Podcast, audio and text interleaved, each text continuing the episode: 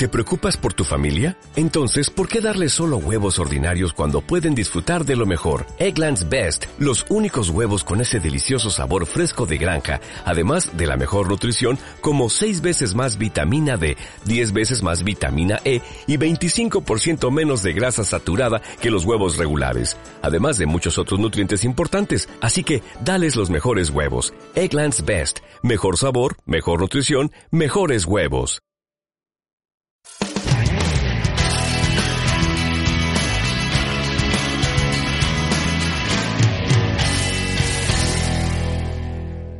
Hola, ¿qué tal? Te doy la más cordial bienvenida a este programa La Brújula, un espacio donde te estimulamos a desarrollarte, a crecer como ser humano, como estudiante y profesional. Este podcast es producido por el Departamento de Orientación de la Pontificia Universidad Católica Madre y Maestra. Mi nombre es Alexis Rodríguez y soy orientador. En esta entrega queremos presentarte el tema que hemos titulado Estrategias para aprender matemática, con la profesora Ivanovna Cruz, quien ha sido profesora de matemática por 14 años y actualmente profesora investigadora. Buenos días. Hola, buen día, ¿cómo estás? Gracias por la invitación. Muy bien, Ivanovna. Hoy queremos eh, ver un poco eso del estudio de las matemáticas, estrategias, técnicas. Eh, comencemos diciendo que en asignaturas como historia, por ejemplo, muchas veces se utiliza más la memoria declarativa. Sin embargo, en, eh, en materias como matemática, la memoria procedimental. Entonces, basado en esa diferencia en cuanto a estudio, ¿qué diferencia podemos ver en el estudio de la matemática? Bueno, las matemáticas desarrollan, como desarrollan en el individuo razonamiento, tú tienes que tratar, cuando estás estudiando matemática, tienes que tratar de entender lo que estás haciendo, no simplemente replicar lo que te enseñaron en el aula, sino entender qué me está pidiendo, qué tengo que hacer, qué pasos debo seguir. Y eso, tratar de razonarlo y introducirlo en, en, la, en la memoria de corto plazo y la memoria de largo plazo, para cada vez que aparezca un problema del mismo tipo, yo poder identificarlo. Es como una computadora. Si a la computadora yo no le guardo los archivos, ella no va a saber a quién llamar. Entonces la memoria necesita ese ejercicio. Es como si fuera la memoria un músculo, vamos a verlo así. Entonces si yo no hago, solo hago brazos y no hago piernas, me voy a fortalecer más los brazos que las piernas. Entonces matemática es igual. Si yo no desarrollo la capacidad de identificar y razonar cada problema, lo que voy a estar solamente desarrollando una parte, que sería la parte procedimental resolver, resolver, resolver y no razonar. Perfecto. Una gente que, no es del área, que no es de una carrera que su fortaleza o, el fuerte de esa carrera sea las matemáticas y que vamos, vamos a partir de un punto de vista neutral y que tampoco sea alguien que tiene resistencia al aprendizaje de matemáticas ni ningún trauma como tienen algunos estudiantes. Eh, atiende, comprende lo que dice el profesor y quiere por su cuenta eh, progresar en el estudio de las matemáticas cómo debe proceder, dónde buscar, qué le puede servir de, base, eh, qué hacer concretamente para hacer esa profundización en eso que ya vio, por ejemplo, en aula. Sabes que ahora con las nuevas tecnologías y la internet tenemos acceso a muchas cosas. Tenemos que tener cuidado a qué accesamos porque hay cosas que son erróneas, como todo lo que encontramos a veces en YouTube, pensamos que ahí está la solución del mundo, pero hay grupos como por ejemplo el Khan Academy. Khan Academy es un grupo de matemáticos puros que se dedicaron a la educación matemática y desarrollan videos de explicación y ejercicios que te ayudan a practicar. Algo que yo hacía como estudiante era tomar los ejemplos del libro, copiaba los enunciados y entonces me ponía a tratar de desarrollar el ejercicio y luego verificar qué hice, si lo hice correctamente, si cambié de paso y cómo quiera llegar a la misma solución, porque un problema tiene una única solución pero tiene múltiples formas de resolverse. Entonces, yo puedo ver y buscar en internet otros sitios que existen. O sea, ahora mismo tenemos la mejor ventaja para nosotros aprender. Si hay disposición y hay motivación, ella es agradecida. Y estamos en el mes del amor, ¿verdad? Así como cuando uno le dedica a su pareja tiempo y luego eso se, se retribuye, si tú le dedicas tiempo a la matemática, la matemática nunca te abandona. A diferencia de otra asignatura que si te embotellaste algo, se te olvida en el momento del nervio. Pero la matemática nunca abandona, es la compañera fiel. Qué bien. Te tenía esa pregunta eh, en el marco de esto de, del mes del amor o de, o de San Valentín, de si hay alguna relación o algún tipo de estudio que se esté haciendo de que tenga que ver con probabilidades. Probabilidades, por ejemplo, de encontrar la persona idónea, la pareja idónea. Sí, hay, hay, muchos proyectos que se dedican a modelar cosas. Por ejemplo, cómo conseguir el billete de la lotería, cómo encontrar un sinnúmero de cosas. Y hay proyectos que se dedican a construir ecuaciones matemáticas para poder encontrar tu pareja ideal. Todas esas aplicaciones que vemos que te encuentran una pareja por internet se basan en un modelo matemático. Pero además la matemática en sí misma tiene amor porque tenemos funciones que su representación gráfica son corazones. Y nosotros los matemáticos, aunque a veces nos presentamos como que somos muy agrios. Muy racionales. Y muy racionales, realmente celebramos muchas cosas. Celebramos el día de Pi, para nosotros es un gran día. Celebramos el día del amor con todas esas ecuaciones. Por ejemplo, a partir de mañana van a ver en la internet muchos matemáticos poniendo las ecuaciones que representan los corazones no somos tan duros como la gente nos, pinta. Oh, somos más románticos. Ah, qué bueno. qué bueno saberlo. Eh, ¿Qué importancia tienen las matemáticas en la vida diaria de, de cualquiera? Todo en matemática. Hay un libro que, que, leí hace un tiempito buenísimo, se lo recomiendo a todos, es Dios es matemático. O sea, todo lo que nosotros tenemos a nuestro alrededor cuando nos comemos un vegetal, ese vegetal representa un fractal, es una matemática. O sea, todo tiene matemática. Eh, el hecho de que cuando tú compras una torta, un bizcocho y quieres repartirlo para que todo el mundo coma, tienes que hacer círculos y escribir círculos, estás usando matemática y no te das cuenta. Para todo usamos. Cuando éramos chicos y teníamos hermanos, yo tengo, yo tengo una familia de tres hermanos, y tú tenías un paquete de dulce, veías que a tu hermano le echaban más que a ti, tú decías, él tiene más. y, y eso es una propiedad de la matemática, la dicotomía. Entonces tú tienes la tricotomía de la matemática, un número puede ser mayor, igual o menor. Y nosotros lo usamos todos los días cuando vemos si nos echan más arroz, menos arroz, o sea, todo se utiliza. En la, cuando usted echa gasolina hay una fórmula matemática que define el precio de esa gasolina. Cuando tú comes, es más, los alimentos, por ejemplo, ahora están muy de moda las dietas. Sí. La dieta de los macros son fórmulas matemáticas. Y eso tú vas haciendo cálculos y sin darte cuenta estás sumando y restando y haciendo ecuaciones, porque cuando tú dices, tengo que comer este por ciento de carbohidratos, este por ciento de grasa, estás haciendo una ecuación matemática. Que, y si, que si las calorías y tal. Que si la caloría, y estás resolviendo un, un problema. Porque si te pasaste, por ejemplo, viene ahora San Valentín y te quieres comer un bicochito, un chocolatito, tú tienes que sumarle más a una para ver cuánto te falta de la otra. Se supone que uno de los principios para bajar de peso es tú someterte a un déficit calórico. Entonces tú tienes que calcular la caloría que necesitas y la que puedes consumir para estar en déficit. Y, y lo que manejan, por ejemplo, esas dietas como los macro, la keto, todas esas dietas que ahora están de moda, es todo en base a ecuaciones matemáticas, increíblemente. Yo estoy ahora últimamente leyendo un poco sobre eso, por lo ligado que está la matemática.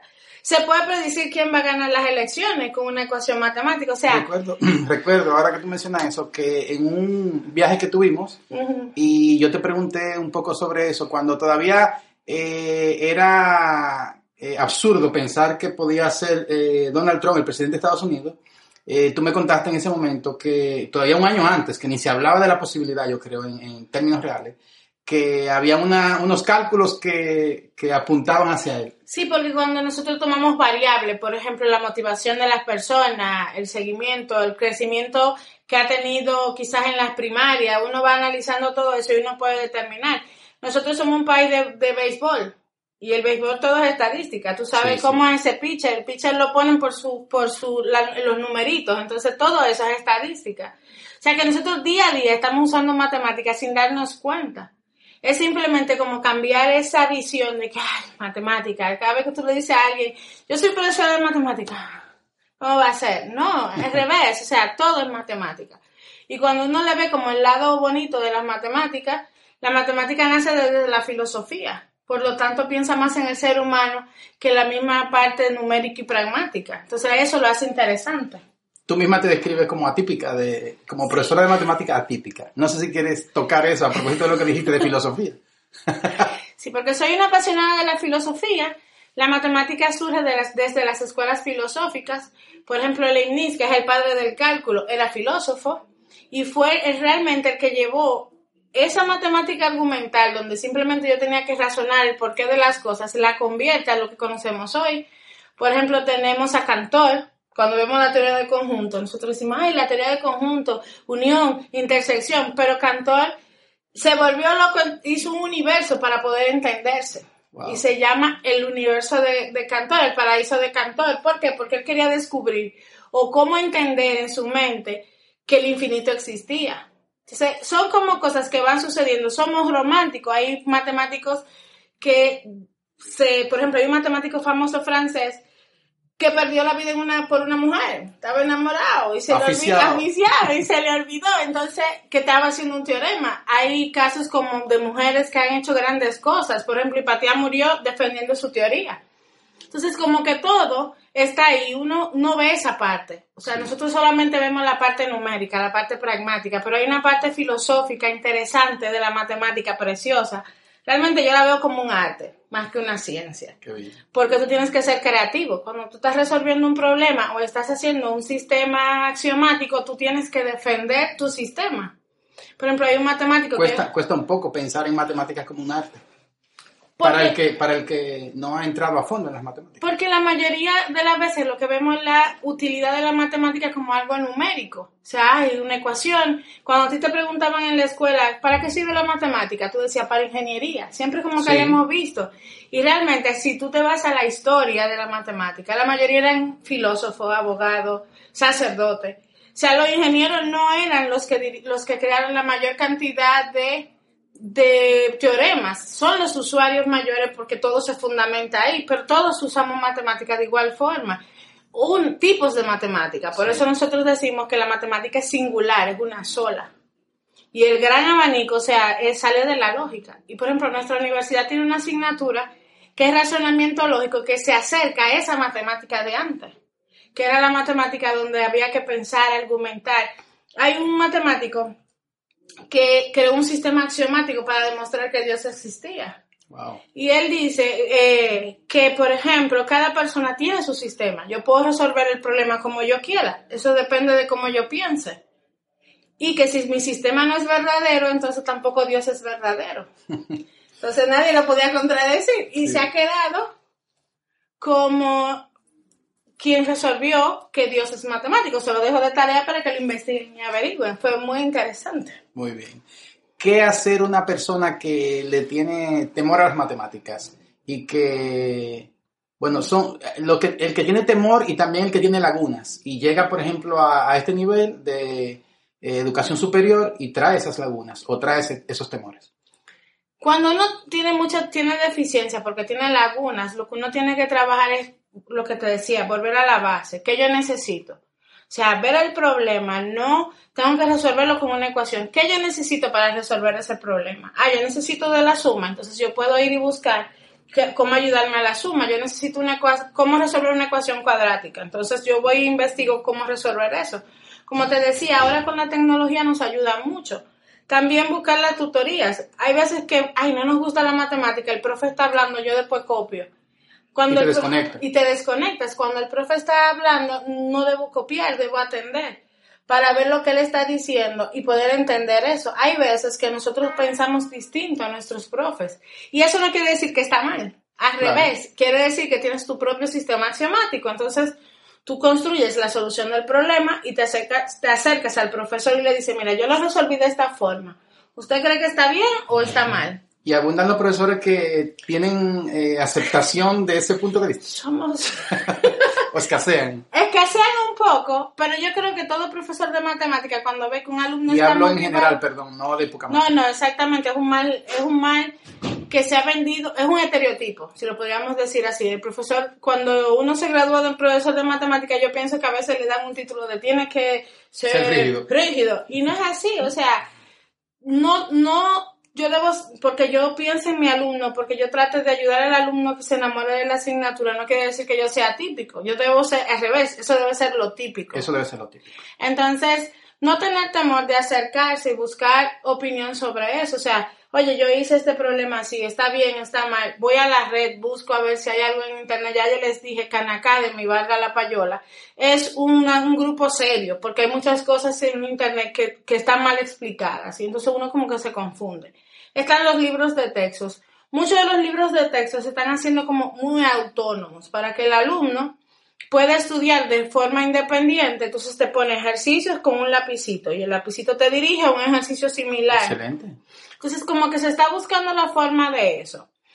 El asunto de ya la parte motivacional, eso es como un enamoramiento. O sea, si yo tengo que quitarme la gafa de pensar, ay, la matemática, qué cosa más horrorosa, sino enamorarme de la matemática. O sea, si yo voy con una actitud negativa y voy a enfrentar la matemática con una actitud negativa, se me va a hacer más difícil si la presento con una actitud positiva, me quito el lente de, ay, no me gusta, me voy a quitar el traje, me voy a vestir, de, bueno, esto yo tengo que resolver.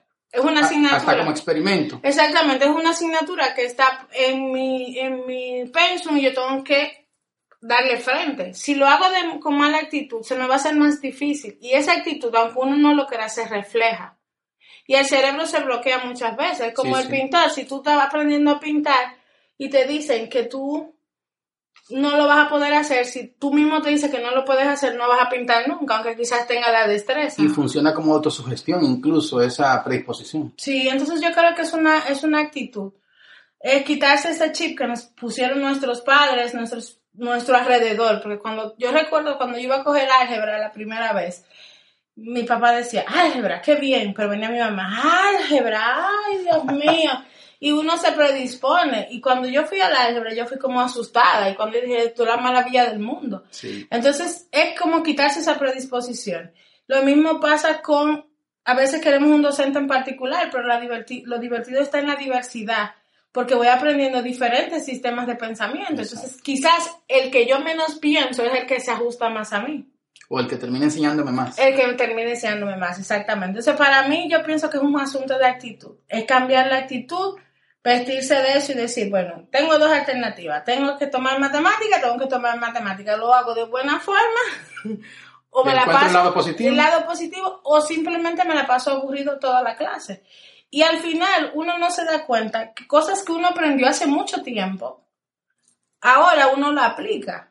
O sea, a mí me ha pasado últimamente con el proyecto de investigación que cosas de estadística, que por ejemplo yo no soy del área de estadística, yo, yo recordaba de cuando me lo dieron en la escuela y me lo dieron en la universidad y entonces yo digo, ah, ahora entiendo para qué me dieron eso, entonces lo estoy usando. Quizá uno ni cuenta se da del momento que uno va a necesitar algo que es que de la matemática, que nos dieron en algún momento que nosotros no le prestamos atención. ¿Qué tienen esos profesores que, que más allá de enseñarte eh, la asignatura o el programa de la asignatura o esos contenidos o esas competencias, te transmiten amor por la disciplina. Eso sería lo ideal. O sea, el hecho de que cuando tú, a ti te gusta algo, o cuando tú crees que algo funciona, ¿qué tú haces? Tú lo comentas a todo el mundo. Si tú probaste un postre y te gustó, a todo el mundo dice, mira, el mejor bizcocho de chocolate lo hacen en tal sitio. O la mejor dieta es tal. O el dominicano le fascina, nos fascina decir, la mejor patilla, mira, el benguete cura todo eso. Si yo puedo transmitirle a mis, a mis alumnos la pasión y el amor que yo siento para, la, para el área, para la matemática, para la ciencia como tal, eso hace que mis alumnos también sientan un poquito de eso. Yo siempre digo a mis alumnos que si yo pudiera transmitirle el 1% de lo que a mí me gusta la matemática, fuera un éxito rotundo. Entonces, eso yo creo que como docentes tenemos que tratar de motivarlos, que le pasa a todo el mundo. O sea, eso pasa para todas las áreas. Si yo no puedo transmitir eso que a mí me emociona del ejercicio y lo bien que uno se siente cuando tú tienes dos días, tres días haciendo un problema y de repente te da, eso es emocionante. Es, una descarga de endorfinas y placer. Yo no sé si a la gente le pasa igual, yo quizás seré, ¿verdad? Pero a mí cuando a veces yo tenía problemas que me duraban semanas y semanas, la satisfacción que uno sentía de resolverlo era increíble. Yo, yo pertenezco a un grupo que resolvemos un problema a la semana. Wow. Y a veces hay problemas que nosotros tenemos un problema atrasado de hace tres semanas. Entonces, cuando alguien lo resuelve, lo resolví y nos pasamos un voice note y mira, vamos a juntarnos para verlo. Ya, o sea, Hay una actitud de celebración. De celebración y yo pienso que eso también le pasa a todo el mundo. Cuando tú logras algo que te ha dado mucho trabajo, ese nivel de satisfacción te da. Entonces yo creo que como docente necesitamos transmitirle a nuestros alumnos eso. O sea, la emoción de esa belleza que es la matemática, porque tiene muchas aristas, tiene muchas cosas que se pueden estudiar y que todavía hay cosas que salen en el aula que tú dices, tú tienes 14 años enseñando lo mismo y viene un problema que te da algo diferente y tú dices, wow, o sea, todos los días me sorprende. y eso hay que transmitírselo a los estudiantes.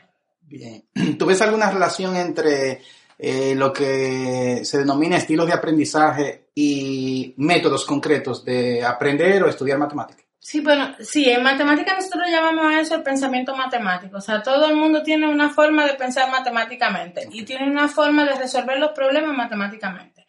Por ejemplo, hay chicos que para resolver un problema tienen que hacer dibujos, son muy visuales. Entonces tú los relacionas con el, con el metodología de aprendizaje visual. Necesitan graficar, dibujar el problema. Tú tienes personas que son más estructuradas, se necesitan hacer una tablita para poder organizar los datos. Hay personas que, por ejemplo, eh, son mixtas, que necesitan las dos cosas. Y eso se evidencia mucho entre la relación del pensamiento matemático y, la forma de resolver los problemas y la forma en que yo aprendo.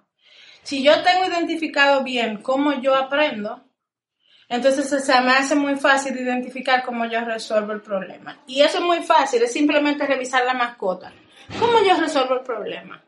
Pues tú te das cuenta la forma en que tú siempre tienes que hacer un gráfico, o siempre tienes que organizarlo, o tienes que poner las dos cosas. Hay gente que ponen eh, alertas, un dibujito aquí, una pregunta ahí. Entonces, eso te ayuda. Sirve también, supongo que en el momento que tú resuelves o terminas, eh, hacer un poco de revisión retrospectiva hacia cómo fue que lo resolví. Exactamente, y, y, cómo resolví el tipo de problema, porque a veces queremos que sean los mismos ejercicios. Ah, pero yo no, pero eso, no fue el problema que usted dio, es cómo se resolvió, cómo yo ataqué el problema.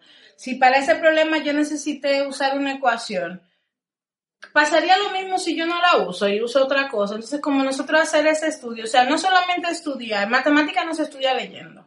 Claro.